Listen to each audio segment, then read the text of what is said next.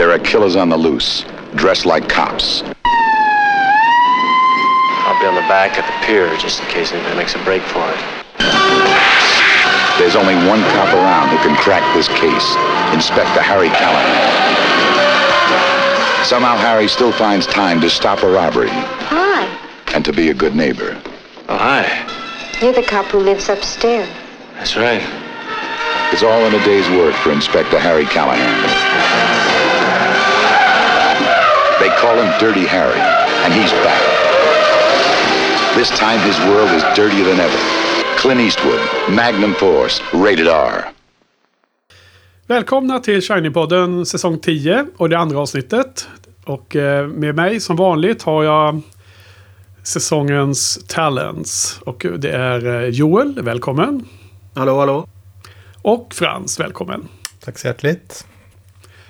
Ja, nu sitter vi här igen och vi ska se den andra, eh, vi ska prata om den andra Clintan-filmen. Och eh, film två utav tre eh, Dirty Harry-filmer som vi ska inleda den här eh, poddsäsongen med. Och idag är det en film från 1973 som heter Magnum Force. Och eh, till detta så har det också Frans givit oss en extra hemuppgift. Nämligen att se avsnittet Our Mrs Reynolds från tv-serien Firefly. Och eh, vad tusan skulle det vara bra för då undrade jag. Och eh, tänkte vad fasen är det Frans har gjort för någon koppling här nu då? Det, det är ju givet att den är väldigt långsökt eftersom det var ändå en koppling som Frans gjorde. Eh, Så, så, så det var redan känt. Men jag funderade och funderade och kom fram till svaret faktiskt. Att ja, men det måste ha varit för att han ville göra mig på bra humör så att det skulle bli en glad och eh, gladlynt eh, poddning här då. Att, att åtminstone fått se något som var väldigt bra. Och tänka sig, det lyckas ju. Så jag är på jättebra humör som just sett det här eh, fina avsnittet nu då. Det fanns en, Men- mer, en mer långsökt koppling också. Ja, självklart. Jag sa ju just att jag sett den. Så självklart så, så har jag koll på den Frans. Bra. Det är ju eh, Janes vapen Vera som, som eh, han har döpt till Vera. Men det är ju en Callahan fullbore autolock. Det super badass vapnet där då. Döpt efter Harry Callahan får man väl gissa Frans, eller vad tror du? Ja, jag vet inte. Jag, jag, jag gjorde faktiskt, eh, bröt mot min, eh, mina principer och lä, försökte läsa på lite. Och det visade sig att den här eh, attrappen har tydligen använts även på andra ställen i Hollywood. Jaha, Så inom, själva inom, vapnet Vera alltså? Ja, precis. Ja, det här Callahan, eh, full, vad var det kallat? Full bore autolock eller något sånt där. Den används också i någon Eddie Murphy-film, har jag för mig. Det stod. Jaha, okej. Så att det verkar vara någon sån här grej som de, som de tar fram ibland. Ganska lustigt. Okej, att jag ska förstå nu så menar du att själva benämningen, den här bes tekniska beskrivningen har återkommit i en, någon Eddie Murphy-film eller? Ja, och jag förstod det som att det också var själva, vad kallar man det för, rekvisitan? Va- vapnet. Ja, precis. Själva, Rekvisitan, ah, okej. Ah, vad spännande. Så att då är det oklart då om Joss har tagit den som en referens till Eddie Murphy användningen av den eller om det var referens ända tillbaks till ursprunglig då, och ja, nej, men jag, jag tyckte att det, det räckte med att det hette Callahan. Det, det fick funka. Mm. Måste få igång eh, bonus, bonusfilm eh, scenen. Men det räckte ju absolut. Jag menar, har vi- har vi åtminstone en fem av fem idag. Det är ju underbart. Och jag, jag eh, eh, satt och frös här hela eftermiddagen. Och eh, undrade varför ingen kunde stänga fönstret och sådär. Eh, det var ju så kallt. Eh, så jag var tvungen att ta på mig en filt och en tjock tröja och, och la mig och kolla på avsnittet och njöt i fulla drag. Eh, Så att det var mycket bra val Frans. Det var, det var, även utan ett eh, vapen likt Vera hade det varit väldigt bra val. Eh, först så tänkte jag att du menade inledningsscenen där Mal och Jane och de är eh, någon form av eh, eh, egenpåtagna polisstyrka som eh, jagar bovar och skjuter ihjäl dem till och med. Som någon form av vigilanti eh, polisstyrka. Men eh, Ja, Eh, det var ytterligare en, i- en koppling. Den är Ja. en, en, en bonusfilm som bara ge, fortsätter ge. Exakt. Um, alltså jag tänkte ändå lite så här, ah, men inte riktigt samma setup. Här var det egentligen ett uppdrag de gjorde. Det, det var lite mer som, du vet, de sju samurajerna eller vad hette det, den western-varianten. Ehm, så att, ehm, ja, vem vet. Jag tänkte att ehm, hela miljön i Firefly också kanske kan återkomma när vi gör, om vi eventuellt någonsin kommer fram till några western-filmer med Clinton, så vem vet. Ja, ja. Men eh, vad säger du Joel? Eh, njöt du i lika hög grad som jag av eh, eh Our Mrs Reynolds nu då inför dagens poddning? Nej, jag, jag ska er, villigt erkänna att jag, jag kollade inte avsnittet. Nej, jag vet. Jag, jag misstänkte det så jag vill bara sätta dig på pottkanten här nu. Ska, vi, är det, ska, bo, ska jag bota Joel från uh, rum? Nej då. Han, han är så välkommen ändå. Nej, men det är ju ett av favoritavsnitten för han så att jag är jätteglad i alla, alla, eh, på alla sätt och vis. Och det är kul att se eh, Christina Hendricks är ju underbar i, rollen som eh, Saffron. Men, men det, höjdpunkten för mig i det här eh, avsnittet är ju alla scener mellan Mäl och Inara. Och deras, eh, deras eh, spirande romans där som jag tycker blir så väl behandlad i, i kontexten med eh, Saffron som kommer in och, som en eh, skiftnyckel som kastas rakt in i maskineriet. Ja, hur går det Joel? Har du fått igång din, din inspelningsapparatur Mm. eller? Nej men, jag bara Ja, bra.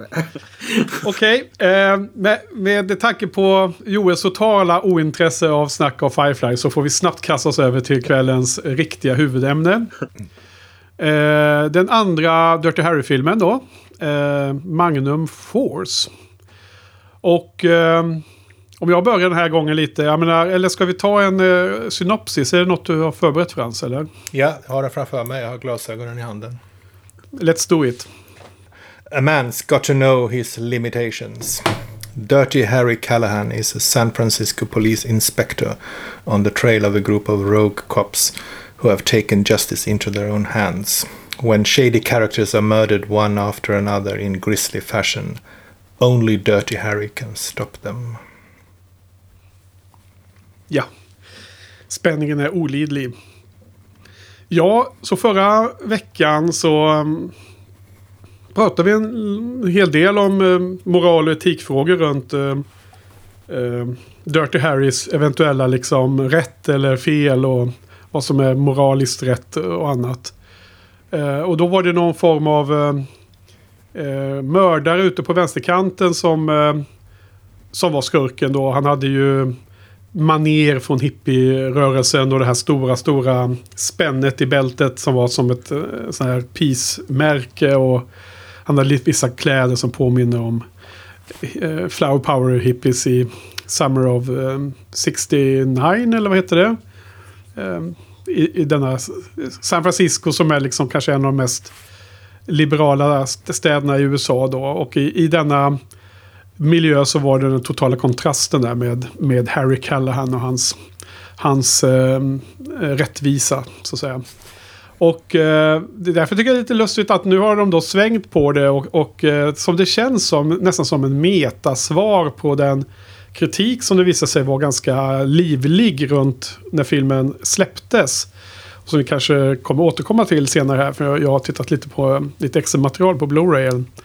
Och då svängde de ju egentligen som ett svar på den kritiken. Och i den här filmen så var det då eh, brottslingarna var på den yttersta högerkanten. Mer fascistiska eh, poliser som tar lagen i egna händer. Och eh, då är Harry Callahan liksom fortfarande på andra sidan då. Så att det var tyckte jag en liten rolig vändning då. Att det blev som en switcheroo här då. då.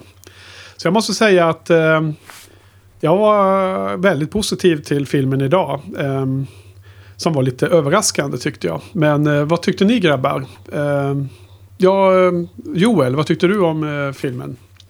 Eh, instämmer. Den här har jag inte heller sett. Så jag bara undrar om jag har sett någon eh, Dirty Harry-film överhuvudtaget. Tror jag har sett någon av de senare.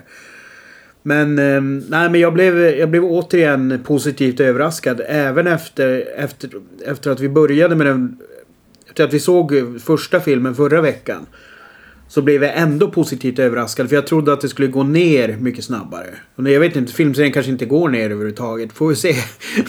Men eh, jag, jag, gör det man gissa. jo, men eh, i och med att jag minns så lite av den så är det fortfarande okrattad mark. Men eh, ja, jag, gillade också, jag gillade också väldigt mycket svängningen. Jag tycker att det var kre kreativt löst. Jag vet att jag har, har någon gång kört någon sån här monolog där jag tycker att eh, man kunde ha gjort exempelvis väldigt mycket mer med Beck-filmerna i Sverige. Eh, där man kunde liksom ha lekt med perspektiv, perspektiv och sånt eftersom det finns så förbannat många filmer. Och liksom vara lite mer vågad liksom och kanske göra helt andra grejer än, än så mallat som det har blivit. Och det här tycker jag är ett bra ett exempel på när, när eh, filmskaparna faktiskt vågar tänka outside the box lite grann. Eh, sen eh, tycker jag återigen att det är en väldigt bra skildring utav en arbetande polis. Eh, väldigt liksom mycket polisarbete som man får se skildras.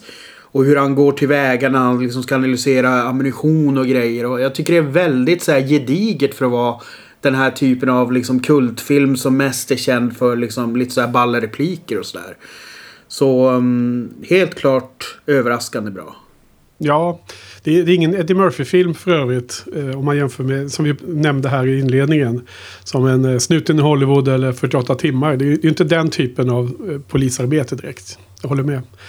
Eh, nej men kul. Eh, kul att du gillade filmen då. Eh, och, och, att den kanske var första gången du såg den då. Ja, också. det var det absolut. Intressant. Ehm, ja, Frans, vad har du för några funderingar runt den här filmen då? Vad, vad, hur, vad har den för moral och etik att bjuda på egentligen? Har du något i området? Moral och etik? Ja, jag, jag hade gjort det nästan ordagrant som, som har hänt ett antal gånger under Hitchcock-podden också. Att jag har skrivit nästan exakt samma sak som du. Att det känns som att det liksom är en replik på Dirty Harry. Typ att jag, jag menar såklart inte att förhärliga vigilante-filosofin.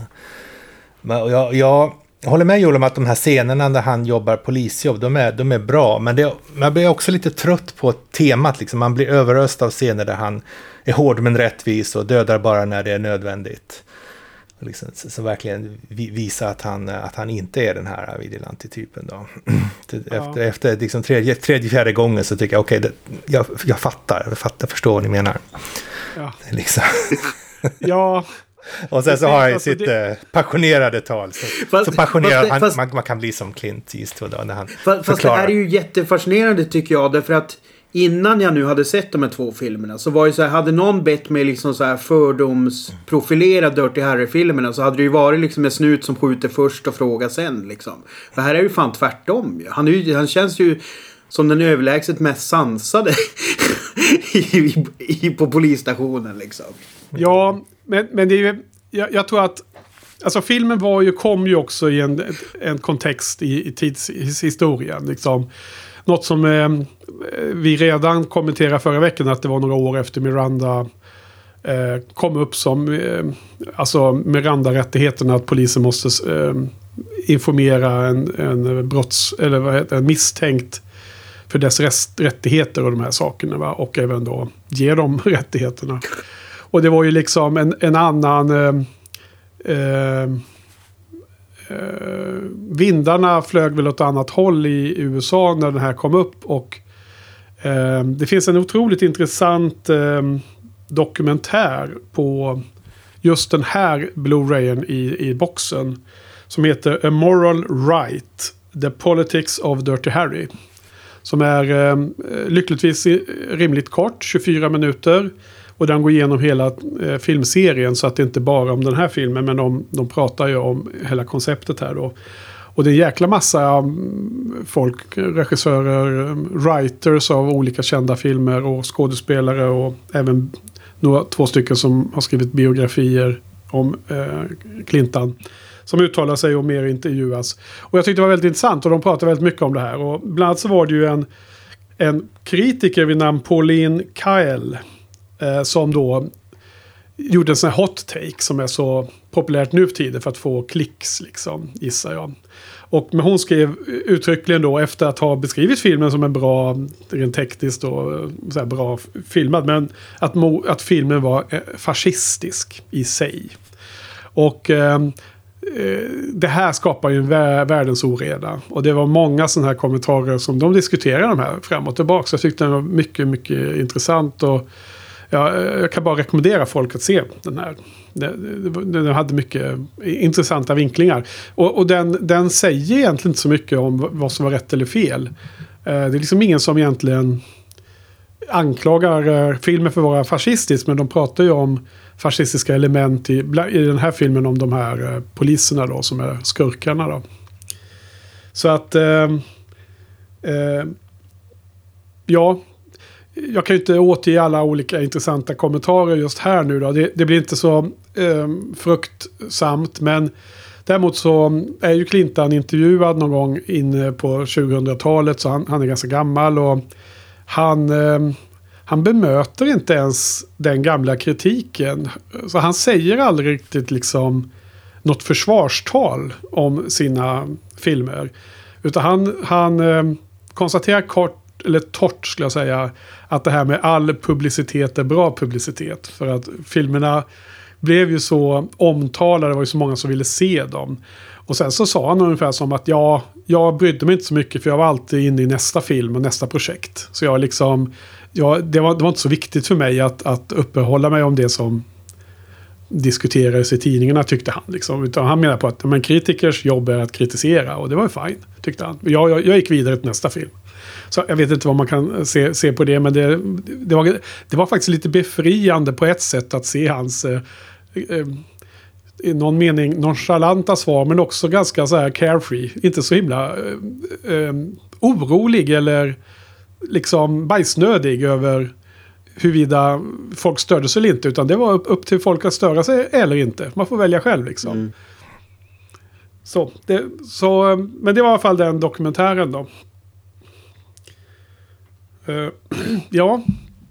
Jag, jag, tycker i alla fall att det är intressant. Och mm, de beskriver ju också att tredje filmen så, så svänger man igen med pendeln. Då är det en sån här grupp av eh, vänsterterrorister eh, som är skurkarna. Och sen i fjärde filmen svänger det igen. Då det är en, liksom en right-wing maniac som är skurken. Så att, lite intressant. Något vi kan spana på då. I de kommande. Ja. Um, men något annat då? Du nämnde Beck-filmen Joel. Och vad jag trodde att du skulle nämna är ju den här filmen av Kjell Sundvall. Från 1986. Ja, just det. Just det absolut. Absolut. Den, den eh, tänkte jag också på. Att den ju var... Ja, han måste ju ha sett den här. Känns det ju som.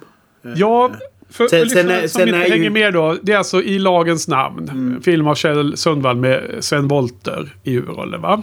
Mm. Och som handlar om i princip samma handling.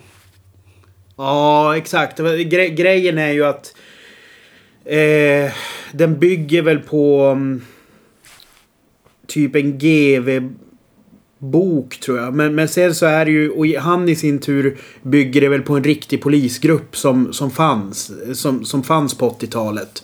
Som körde lite så här eh, egen Judge Dredd-style liksom. Eh, men men det, absolut, det var ju omöjligt att inte tänka på den när man såg den här. så har du är väldigt lika tematiskt i alla fall. Ja. Sen om du då är regissör, bokförfattare eller eh, polismännen. Alla de kan ju ha sett Clintan-filmen. Mm. den är från 73 så den ja, har ju precis. funnits så ett, ett decennium. Eh, känner du till den här svenska filmen vi nämner, eh, Frans? Eller? Jag känner igen titeln. Oklart om jag har ja. sett den. Det var ju så lustigt för jag såg den ganska nyligen här eh, för fem år sedan. Och ehm, Ehm, det var faktiskt en födelsedagspresent som jag fick av Johan eh, Josken. Så jag, han och hans fru gick på Cinemateket. Och då bestämde vi ett datum först innan man visste vilka film som visades. Så då blev det presenterat för oss i lagens namn de visade. Med någon intervju med någon av eh, i produktionsteamet om det var fotograf eller vad det var. Så det var väldigt trivsamt. Och det var kul att se den här gamla filmen och inte minst för att man såg eh, massor med miljöer från Stockholm som är helt annorlunda idag. Så det var jättekul att se Stockholm från förr. Som man, det var precis den när jag flyttade upp till Stockholmstrakten. Då. Man kände igen en del saker men också mycket helt annorlunda nu. Med olika eh, affärer eller fasader som har bytts ut och flyttat och inte finns längre och sånt. Men, men det handlar i alla fall om en eh, eh smutsiga eh, snutar som har ihjäl eh, eh, ja, små bovar. Det är väl de är inte ens... De, de, jag kommer inte ihåg detaljerna Joel, men det är väl inte ens speciellt eh, tunga brottslingar. Nej, det är väl alltså... Jag upplever skillnaden är ju att i, i, i den här filmen, Dirty Harry-filmen så är det ju mer en strategi. Medan de i, i den svenska filmen så är det ju mer ett gäng som är trötta och vill städa upp lite i stan typ. Ja, alltså. ja den, den, den är grumligare. Okej. Okay. Ja, men vad tycker ni annars då? Om vi går tillbaks till eh, Clintan-filmen i, eh, i mer i detalj. Eh, Frans, har du någon, någon annan spaning där att bjuda på? Ja, alltså det som jag gillar med den här filmen framförallt det är att det är ganska makligt tempo och eh, det, det, det är fint, vackert historieberättande tycker jag. När han berättar historien om Harrys liv, spartanska liv i, i evigt mörker hemma. Och om Ja. sidofigurerna, den frustrerade polishustrun och hennes barn som ska överleva när, när, när mannen har blivit galen. Och eh, hans nya flickvän. Och men, och eh, det, det, det, som jag gillar är att det, det, det, de scenerna och de historierna får verkligen tid. Istället har man Ja. kli- klippt bort Alltså man, man har inte ägnat tio minuter åt att de står och slåss och gör massa stunts i actionscener. Utan de, de scenerna är behagligt korta och så har man istället gett tid åt eh, vardagsscener. Och det finns e- ett exempel som är så himla bra på det. Det är när, när de kommer till det här uh, tjuvnästet. Palanchos läger där. Va? Och de, de verkligen tar sig tid att visa hur, hur, hur de har det där inne. Hur de sitter och äter, hur telefonen ringer, tio signaler och hur de liksom... Det, det, det är som att det är live liksom. Det tar 30 sekunder, en minut innan de bestämmer sig för vad de ska göra. Man får följa dem hela tiden. Och istället den här actionscenen. Jag tänker mig att en film som har kommit nu så hade man klippt bort allt det där och så hade man haft 10 minuter Ja. av extremt avancerad action istället. Ja, jag, tycker det, Ja. jag tycker det är väldigt, eh, jag tycker det är bra. Det känns bra. Och också, också till exempel när- han, eh, när han eh, slår ner den här killen på flygplanet så är det liksom, det är tre slag i ansiktet, sen är det klart. Det är liksom Ja. inte någon sån där Bruce Willis i den här filmen, vad det nu hette, det liksom håller på en halvtimme och de, de, liksom, de dör aldrig, hur många gånger man än skjuter dem och slår dem, de reser sig alltid upp igen. Här är liksom, känns, känns mer Ja, realistiskt. actionfilmer är ska, skadade av de här superhjältefilmerna där alla är odödliga mer eller mindre. Så att jag håller helt med. Ö, För övrigt kanske en annan koppling till eh, Firefly som, som eh, bygger 95% på eh, scener där, relation, där karaktärerna bygger relationer och sen är det bara lite action precis i slutet varje avsnitt. Ja, precis. Nej men det är bra, bra spaning. Eh, eh, jag håller helt med. Vad, vad, vad, vad, tycker du är bra element i filmen Joel som du vill lyfta? Nej men det, det var bra att Frans påminde om den där scenen med eh, när de sitter och käkar Chinese takeaway, skurkarna där. Det var helt fantastisk. Eh, just det när, när, när telefonen bara ringer och liksom... Och det känns bara som supernaturligt. Sen är det någon så här liten nick han gör eller någonting och så svarar den andra bara. Det är så, jä- otroligt realistiskt. Eh, nej, det, den, var, den var en väldigt bra scen. Men, men Sen, sen, jag gillar också lite att upplägget blir på slutet blir nästan lite pusseldeckaraktigt när det visar sig att chefen har varit involverad också. Mm. Eh, och jag tycker det var, fanns en sån bra giveaway i efterhand, när, eller det är väl ingen giveaway, det är väl bara bra skrivet manus. Men typ när chefen träffar Harry Callan första gången så kallar han honom, hon, han honom för ett lying ass. Det är ett otroligt starkt statement att första gången han träffar Dirty Harry så kallar han honom för en lögnare. Alltså, lying ass. Det var bara så här, det bara stack ut. För att det är liksom, Ja. jag, vet, jag vet inte om vi hade sett chefen innan det eller någonting. Men det, det blir så här, okej, då, då hajar man liksom till. Sen är det klart, man känner ju igen skådisen. Så att det är ju en känd skådis.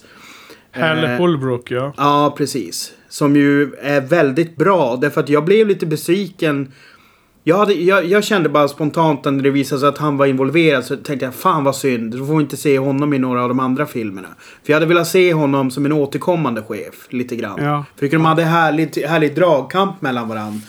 Och jag tycker även att eh, Dirty Harry liksom han har respekt för honom fram till att de sätter sig i bilen med, när det visar sig då att han avslöjar att han är på skurksidan. Så att det fanns ju en, en tycker jag, en, en respekt mellan dem som jag tycker hade varit värt liksom, att ha med i fler filmer. Um, så den, den vändningen kanske jag tyckte var, blev lite väl. Uh, men det kanske mer har, har med mina känslor för att jag hade velat se mera karaktärer att göra. Jaha, nej, jag, han var väl okej. Men det känns inte som att jag var så här superförälskad i den skådisen.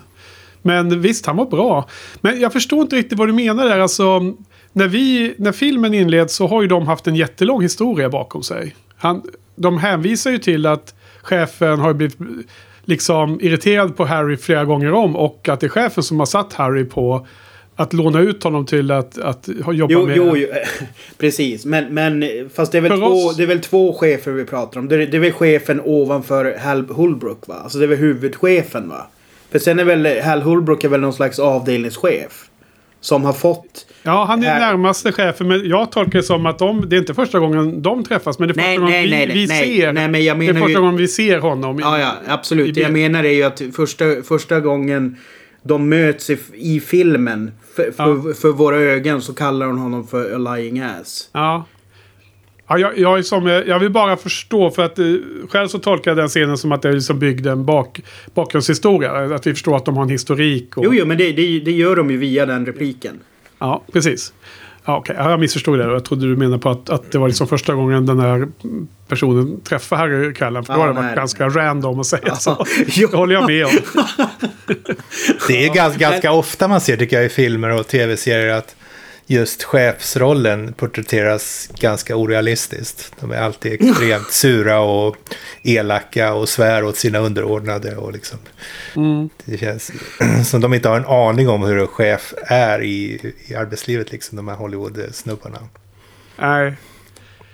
Ja, precis. Men kan det vara så att vi har en, fått en eh, utveckling på vad det innebär att vara chef då? Och kanske också å andra sidan att det kanske är annorlunda i te, teknikbranschen än vad det är i polisbranschen. Eller vad tror du Frans? Jo, så, så kan det vara i och för sig. Det kan det vara.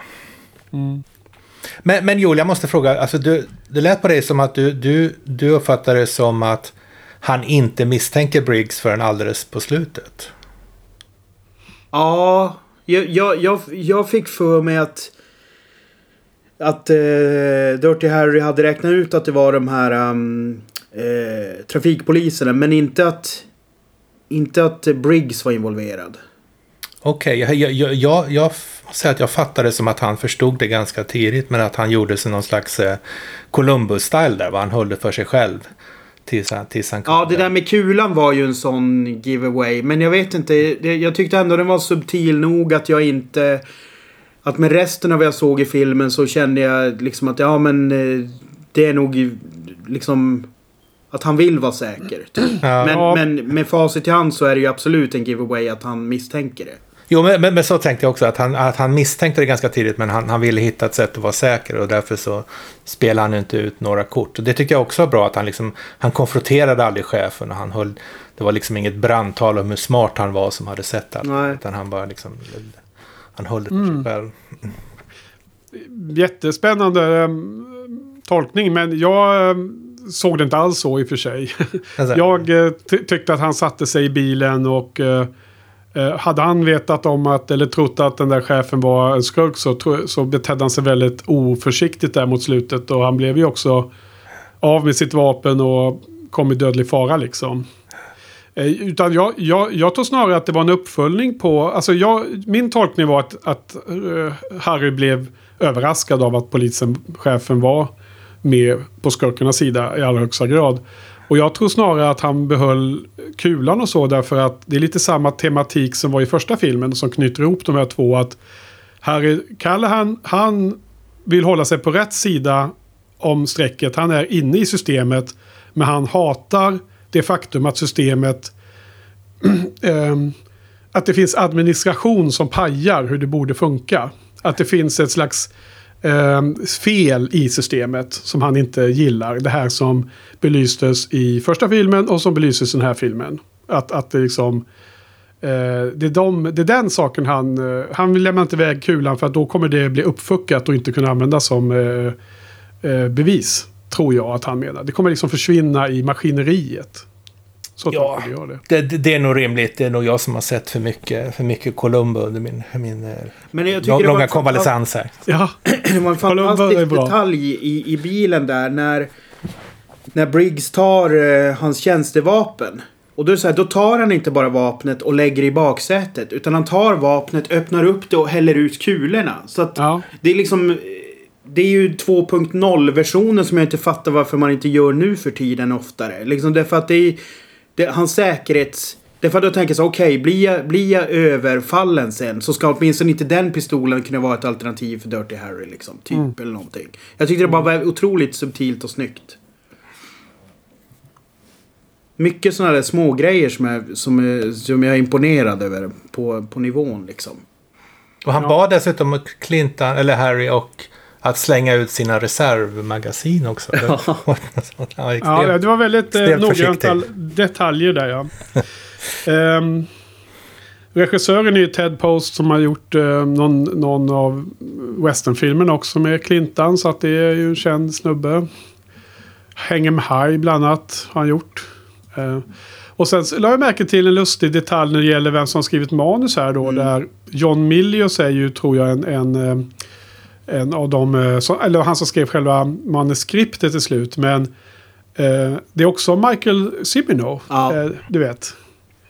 Han är ju, eh, han är ju känd. Ja, vi kommer att återkomma till honom. Jag kommer att ha en liten dragning om honom i samband med den här filmen. senare? Ja. Okej, okay, okej. Okay.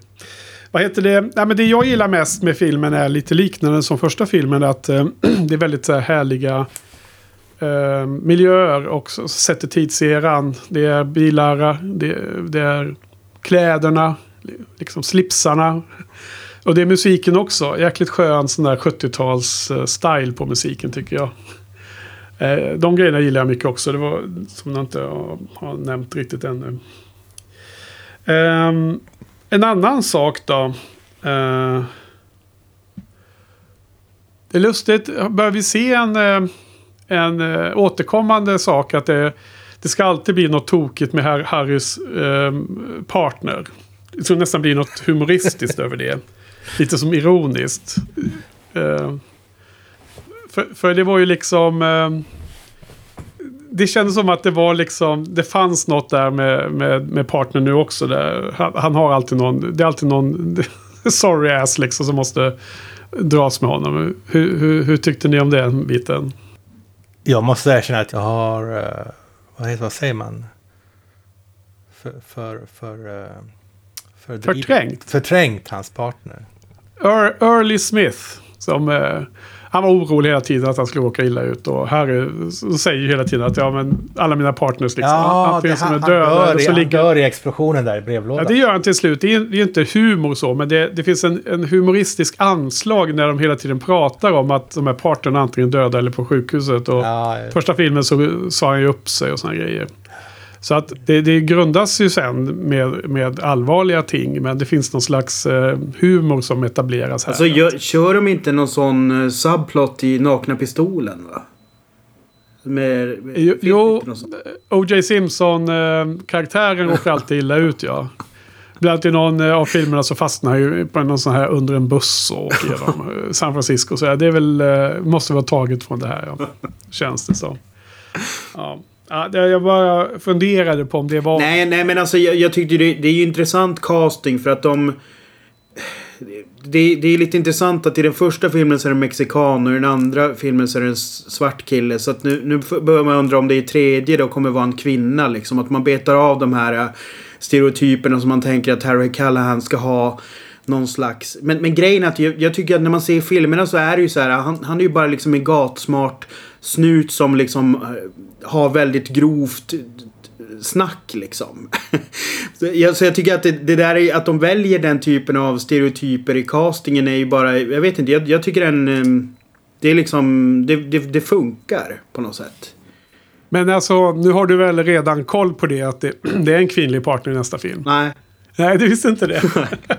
jo då, det är det.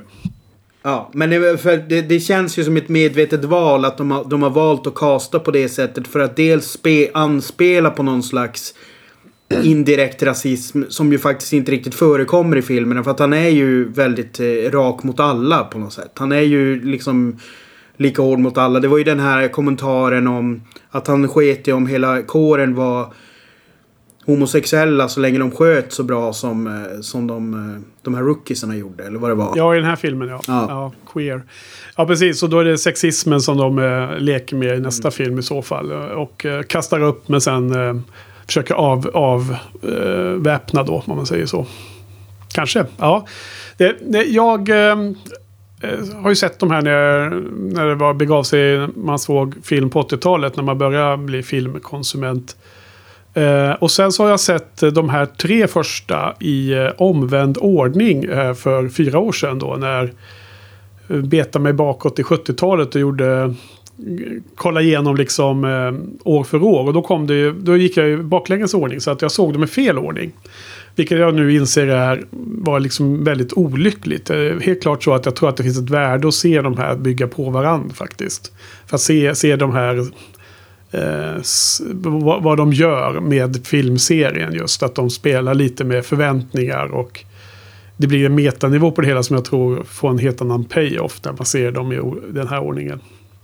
Så jag tror att det var en klar eh, fördel faktiskt. Jag, jag tyckte att det fanns en olycksbådande stämning i filmen. Det, kan, det, var, det var förmodligen bara inbildning. Men det, fanns framförallt en, en scen, om ni kommer ihåg, när han, när han kommer hem och hans nya flickvän väntar på honom där. Och han, Ja. han, han lever ju alltid med alla lampor släckta, så han går alltid i mörker där. Men när hon, när hon öppnar, hon har varit i badrummet, när hon öppnar badrumsrummet så flödar bad, badrummet i ljus. Ja, Det känns väldigt symboliskt som att hon representerar ljuset i hans eh, mörka liv på något sätt. Ja. Men, men, men just i den scenen så kände jag liksom att hon kommer ju aldrig överleva den här filmen. nej. Men, men sen blev det aldrig så. Så det var...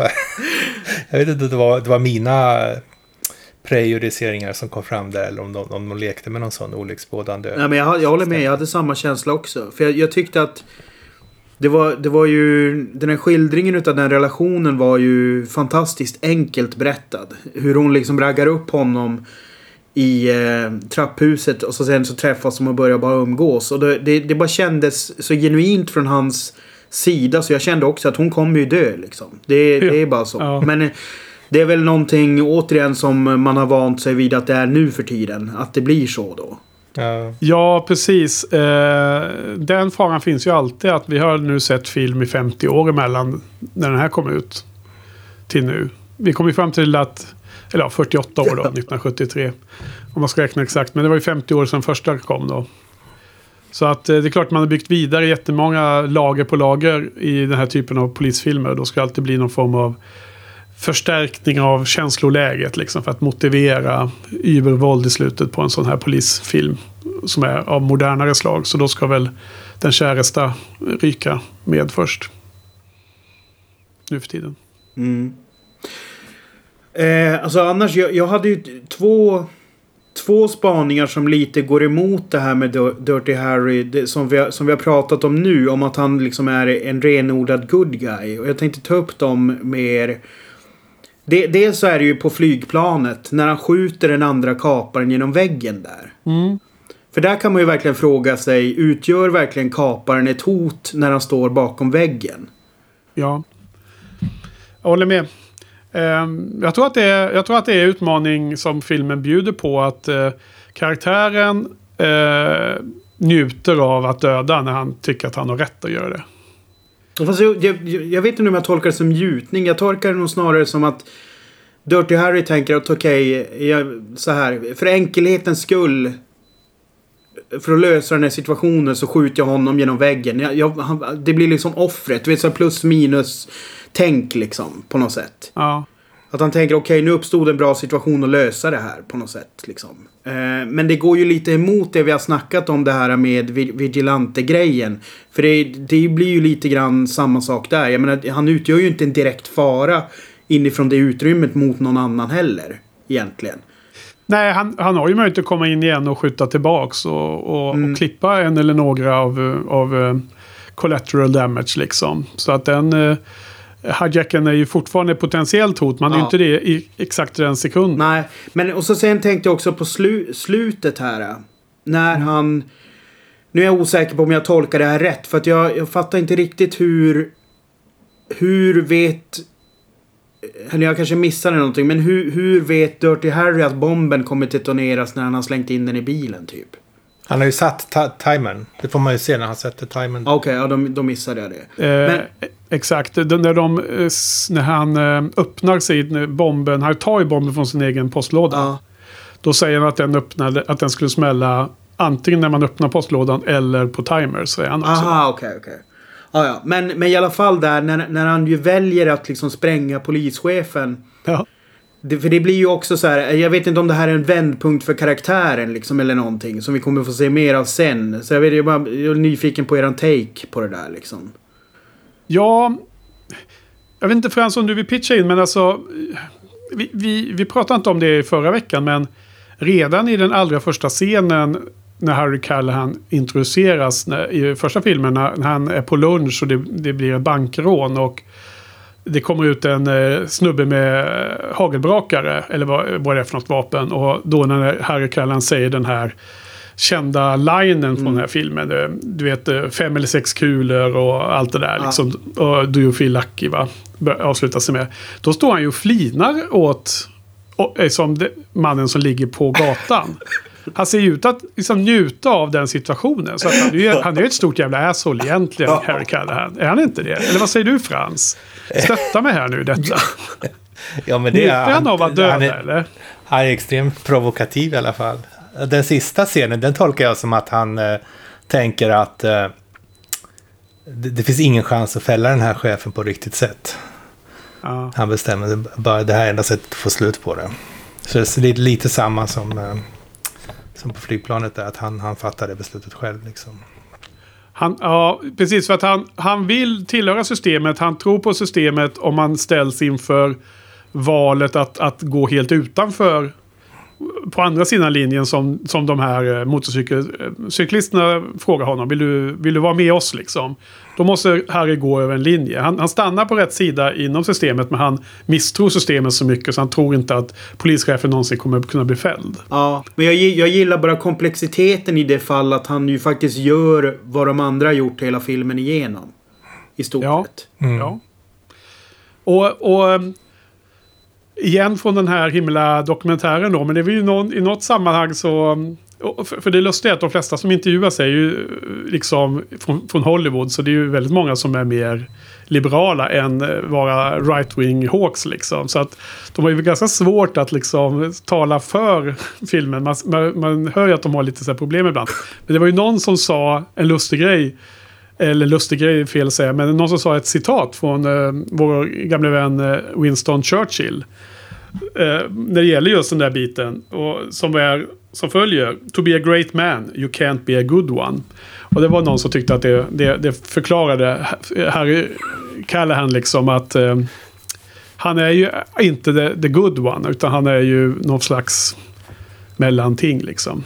Det här, är ju, eh, det här är en spännande konflikt som vi eh, håller på att belysa och titta på. Och, eh, en annan film som man kan jämföra med som är mycket modernare det är ju Jack Nicholson som står på muren och skyddar, beskyddar oss liksom. A few good men, ni vet. You can't handle the truth och allt det där. liksom, det är lite samma typ av problem att folket som bor i landet de vill ha bra och effektiv polis. Men man vill inte liksom höra att poliserna går och skjuter skurkarna. Det vill man liksom blunda för. Det vill man inte ha. Så det är inte ett civiliserat sa- samhälle. Men däremot så man, blir man väldigt orolig om det börjar bli inbrott liksom helt plötsligt där man själv bor. Så att eh, det är någonstans, det finns någon slags eh, smutsig ba- eh, baksida av det civiliserade samhället som måste beaktas här liksom. I dessa filmer. Dessa, det, är, det är komplexa moraliska eh, saker liksom. Man kan, se, man kan se flera sidor i detta och jag tycker det är ju såklart jättestimulerande i en sån här filmserie. Ehm. och det hoppas jag att eh, lyssnarna också känner. Att det är kul. Att det inte är så himla simpelt liksom.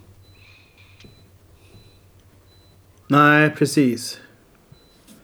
Men vi har ju också fått lite kommentarer här från, från våra lyssnare på hemsidan så att vi uppmanar alla att gå in och läsa där. Eh, och jättekul att delta och skriva vad ni tycker om filmerna och så. Om det, är han, ett, eh, är han eh, way over the line eller är han, håller han sig inom? Är, han ond, god sadist eller är han en frihetskämpe? Men det var lustigt där med att eh, Carl kommenterade att liksom det man tänker på Harry Callahan med, med, med rätta. Det jag också tänkte på innan man såg om de här filmerna nu för några år sedan. Det är ju liksom den där absurd stora pistolen och att han liksom säger coola one-liners. Så att jag håller med dig eh, Joel att eh, man blir lite överraskad att de är så pass eh, down to earth och ganska liksom... Eh, eh, det är renodlade polisfilmer och det är inte de här liksom coola Eh, hade det här gjorts på 80-talet så hade ju filmerna varit helt annorlunda, givetvis. Då hade det varit liksom en, eh, en mer humoristiskt anslag och coola lines, va? Ja, men det är, det är väl två uppföljare som är från 80-talet sen? Är det inte det? Ja, och jag har nog sett åtminstone en av dem. Men eh, jag kommer faktiskt inte ihåg något från detta. Nej, det blir spännande. Nej. Vad säger ni eh, grabbar? Har ni några andra spaningar som vi ska ta upp i det hela? Jag kollar själv här. Alltså man borde väl inte säga någonting om eh, det här, det här unga gänget. Men eh, jag vet inte, jag, jag tycker det var... Eh, de, de kändes ganska identitetslösa på något sätt. Men jag vet inte om det, det behöver vara någonting negativt i sig. Det kan ju vara... Dels så var det ju fyra personer som agerade som en. Som jag fattade så var det ju... de- De blev ju nästan som en karaktär, en amöba liksom. Eller vad man ska Eh, säga. Nu, nu pratar du om eh, Ja. motorcykelpoliserna. Ja, Okej, ja, jag precis. förstår. Det var ju under Jo, lång tid så såg man ju de filmade bara från halsen och ner va. Så de var, ju- de var Ja. ju verkligen, eh, vad var det du kallade det för? De var, Ansiktslösa. an- ja, var det det uttrycket du använde? Ja, men eh, det, jag vet inte. Identitetslösa. Identitetslösa, precis ja. Ja. För det är, ju, det är ju egentligen bara den här snubben som eh, skjuter bättre än Callahan. Det är väl egentligen, han är väl den enda som man eh, någorlunda lär känna lite bättre. Annat, annars än under den där in- introduktions... När de träffar honom första gången. Eh, då, då kände jag igen ett par skådisar och då förstod jag okej de här är ju, kommer ju säkert ha, spela en stor roll i filmen, eller del i filmen. Så att det var ju ganska, fattade ju ganska snabbt att den här um, Hans gamla polare där som man ska tro är förövaren. Man förstod ju ganska snabbt att det var dem och inte han. Ja, jag, jag tänkte också på det där. Är det liksom ens meningen att man ska miss missförstå vem som är... Jag tror att då, då var det nog lite Agatha Christie-upplägg på det. Alltså att de ville att det skulle vara otydligt. Det tror jag Ja. faktiskt. Eh, för det är svårt när man har sett filmen. Jag- Det här var minst tredje gången jag har sett den här då. Eh, det är svårt att eh, gå på den lätta igen. Liksom. eh, och det är frågan om man ens ska förstå det så. Men Ehm, det finns ju den där äldre jag som blir eh, skjuten av han David Soul. Som spelar ledaren i det här. Bland de fyra. Men jag, jag kan tycka att det är ganska bra grepp att eh, låta den här typen av skurkar liksom bli lite så här faceless, eh, identityless. Vara liksom en slags eh, vagt hot. Ja, alltså det, det är nästan frågan om det kanske inte är, också är ett medvetet, medvetet val rent för vad det är de vill berätta. Liksom att det här att typ vem som helst kan bli så här. Typ. Ja, exakt. eller- Det kan vara vem som helst liksom. Ja. Ehm, och när det här spelades in så var kanske inte de som blev kända då. Eh, men han har man ju sett i vissa saker. Men framförallt så var han ju med i den här 80-talsserien Starsky and Hutch. I alla fall, han David Soul. Han spelar en av de huvudkaraktärerna. Så, vi, Men- så, Sorry. ja. Nej, fortsätt. Jag avbröt dig. Nej, men sen den andra som var känd och som, eh, som du kände igen var ju han Tim Matheson. Matheson eller vad du kan Ja, det är han från Lone, Lonesome Dove eller? Eh, de har varit med lite olika. Han är ibland med i Fletch. Så det är där jag känner jag Ja, honom mest okej. från. Jo, men det är säkert han. Mot, eh, mot Chevy Chase. Ja, vad skulle du säga Frans? Nej, men, men det, det påminner mig, det är också en scen att ta upp. Han är ju väldigt smart och han, eh, hans karaktär skådespelar ju väldigt bra när han... eh, Men- Menar han Det här- ledaren för... Nej, nej, Ha- Harry, eh, Dirty Harry. Okej. Han skådespelar ju väldigt bra när han, eh, när de är på den här skjuttävlingen. Va? Han låtsas, låtsas förlora. Först så säger han till att det blir oavgjort och så säger han liksom, jag kan lå- låna ditt vapen. Nej, just det, han låtsas Ja. förlora ja. Och så lånar han ett vapen och sen så skjuter han iväg ett skott som hamnar så att han kan identifiera det sen. Det är jättesmart Ja. och jättebra bra gjort alltså. Bra detektivarbete. Absolut. Det, han är så exakt så han kan skjuta precis på ett ställe när han vet att han kan rädda, Jo, rädda hem men- kulan. Men, men alltså det... det, det Verkligen. Jag, jag håller ju med för att det, det är så intressant för att när... Vi, vi hade en övning som hette den naturliga berättelsen där vi skulle liksom um, göra, göra en, liksom en kortfilm baserat på, du vet så här, det skulle vara bara så, så naturligt sett från ett yrke eller från, från en process eller någonting. Och jag tycker det här är så jävla intressant hur, hur den här filmen går in i sådana otroliga detaljer med, med just den, den här typen av grejer. Det känns också som att hade man gjort filmen nu idag, då hade man skitit i det här. Liksom, vem bryr sig om hur det går till lite grann? Sen kanske det går till överdrift här lite, men jag, jag har faktiskt inget problem med det. det däremot hade jag faktiskt liknande problem med, med dramaturgin som i den förra filmen. Att jag tycker att sista 30 minuterna blir lite för mycket eller någonting. Den jakten där var, tyckte jag var utdragen. Och det blev ju också någon slags trippeljakt. Först är det då att han, han eh, slåss i bilen med Briggs, kastar ut honom, blir jagad utav motorcyklarna och så sen så hamnar de i en fot, eh, alltså en eh, handgemängsstrid inne på båten och så sen kommer Briggs tillbaka. Det blir lite för många moment på slutet bara. Som Okej. blev så tradigt för mig.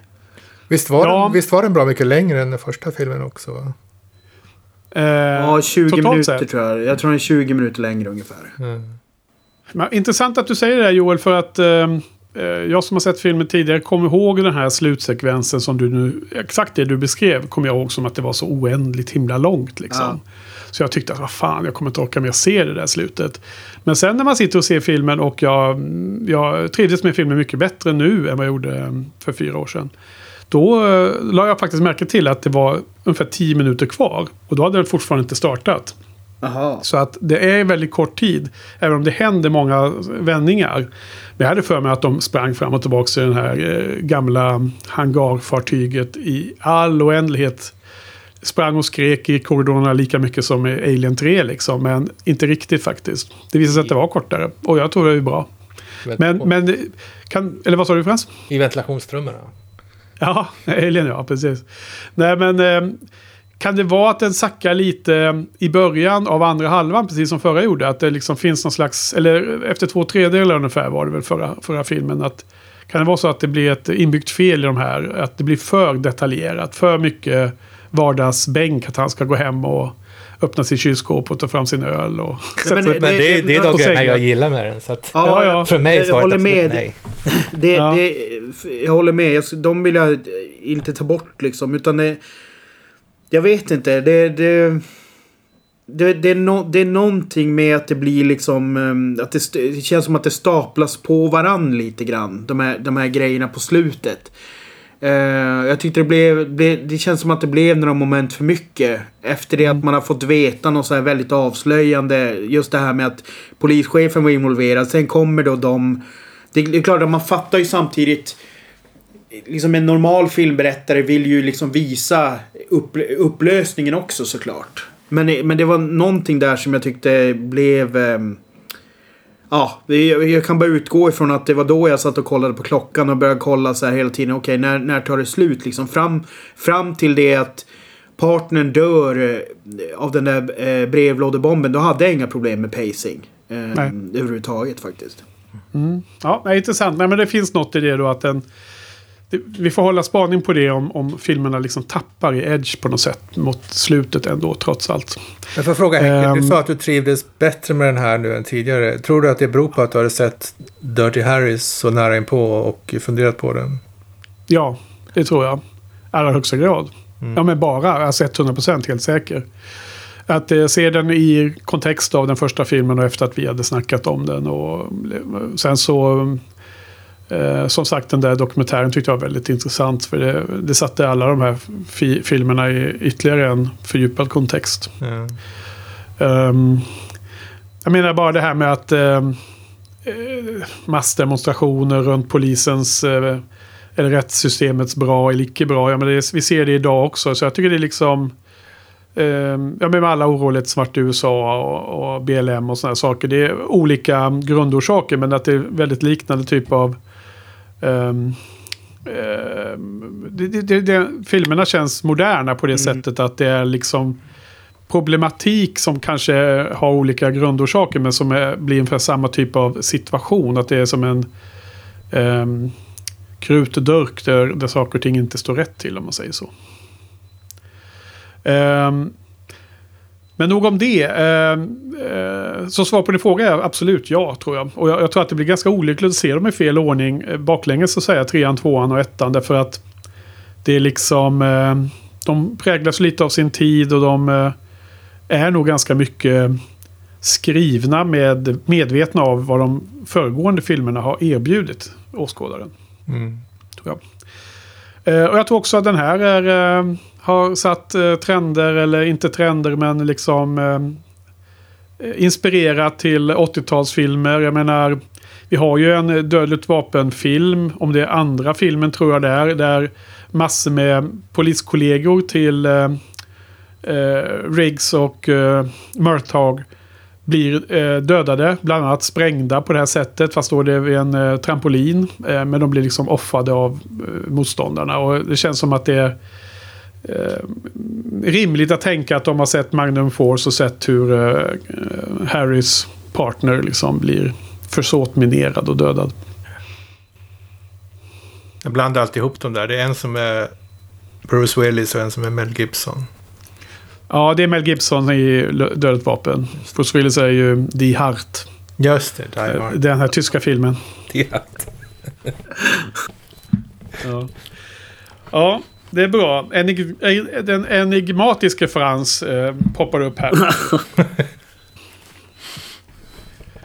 Ja, okej, men vad säger ni? Om vi inte har några fler spaningar så ska vi eh, börja runda av, hörni. Och eh, vad säger vi om betyg på en sån här film då? Vem vill börja idag? Jag kan börja. Ja, Jag ger den en eh, tvåa. Den är lite... Ett steg, steg sämre än den, den här Dirty Harry tycker jag. aha, okej. Ja. Men vänta lite, jag blev lite lätt överraskad men... Eh, eh, du, du får utveckla vad det är som är, den har tappat. Om du, om du vill. Jag, jag gillar inte det här att han tycker att han måste förklara sig och förtydliga att han eh, är hård men rättvis som jag sa tidigare. Att, Ja. han, att han liksom gör det om och om igen. Det, det, det tycker jag...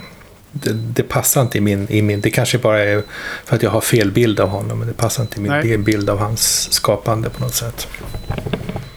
Ja, du kan ju... Du, du kan ju nästan inte ha fel, fel bild av honom. Du har ju den bild du har av honom. Så den är ju rätt.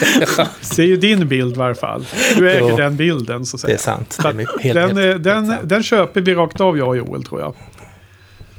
Ja, ja. Okej, men jätteintressant. Då får vi hoppas på en vändning då till nästa film för dig. Eh, Du då Joel, vad säger du om den här filmen?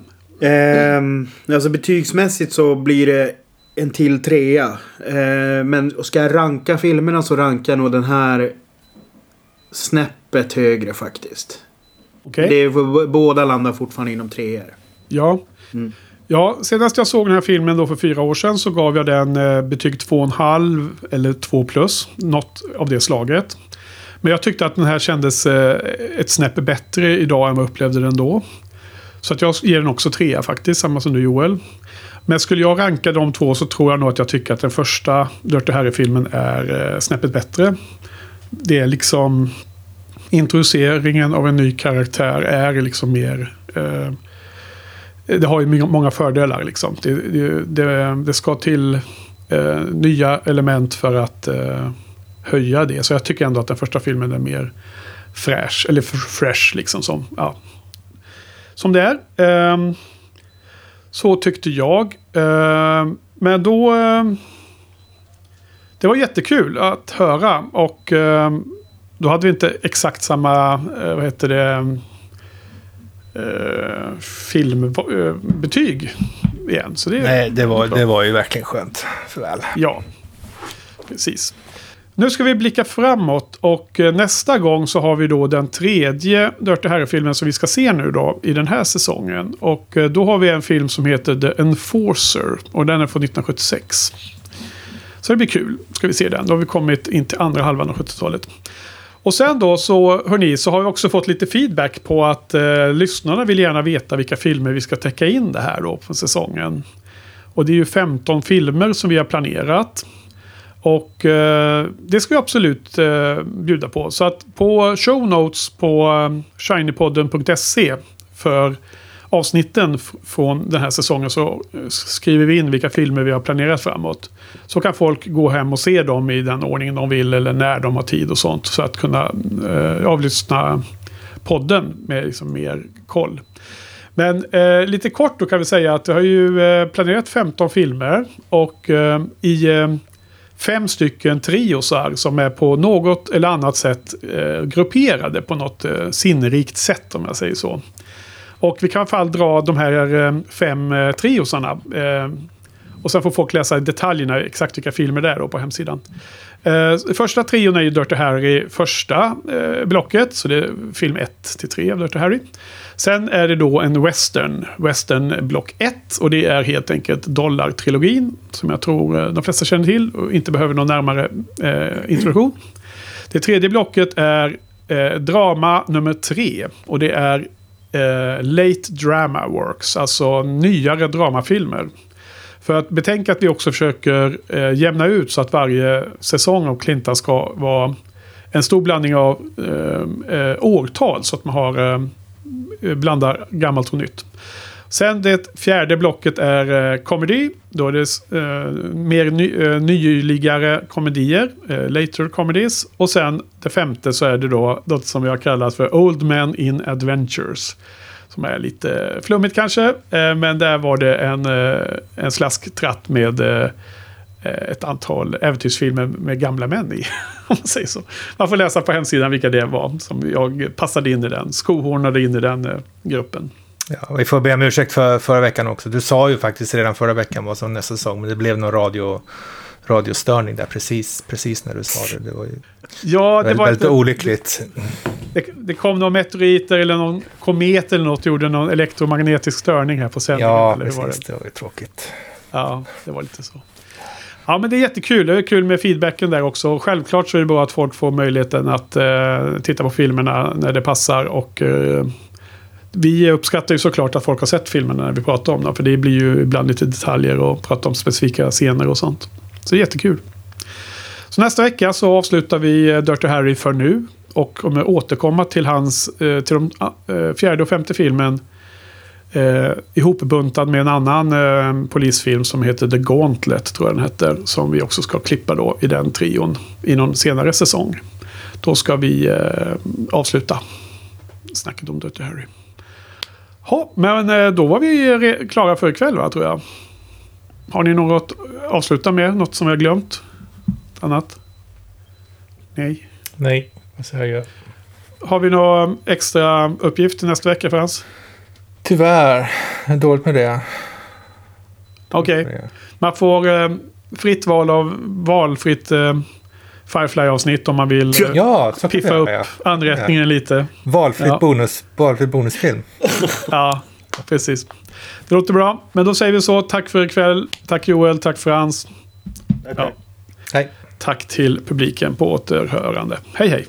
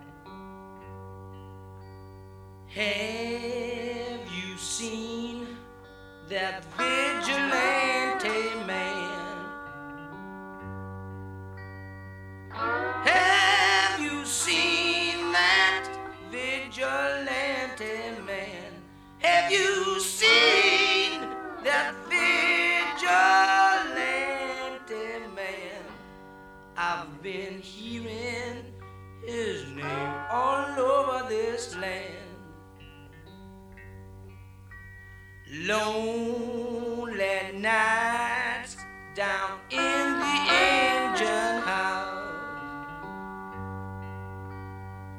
Sleeping just as still as a mouse. Man comes home, chase the crowds in the rain. That's a vigilante man. Danger!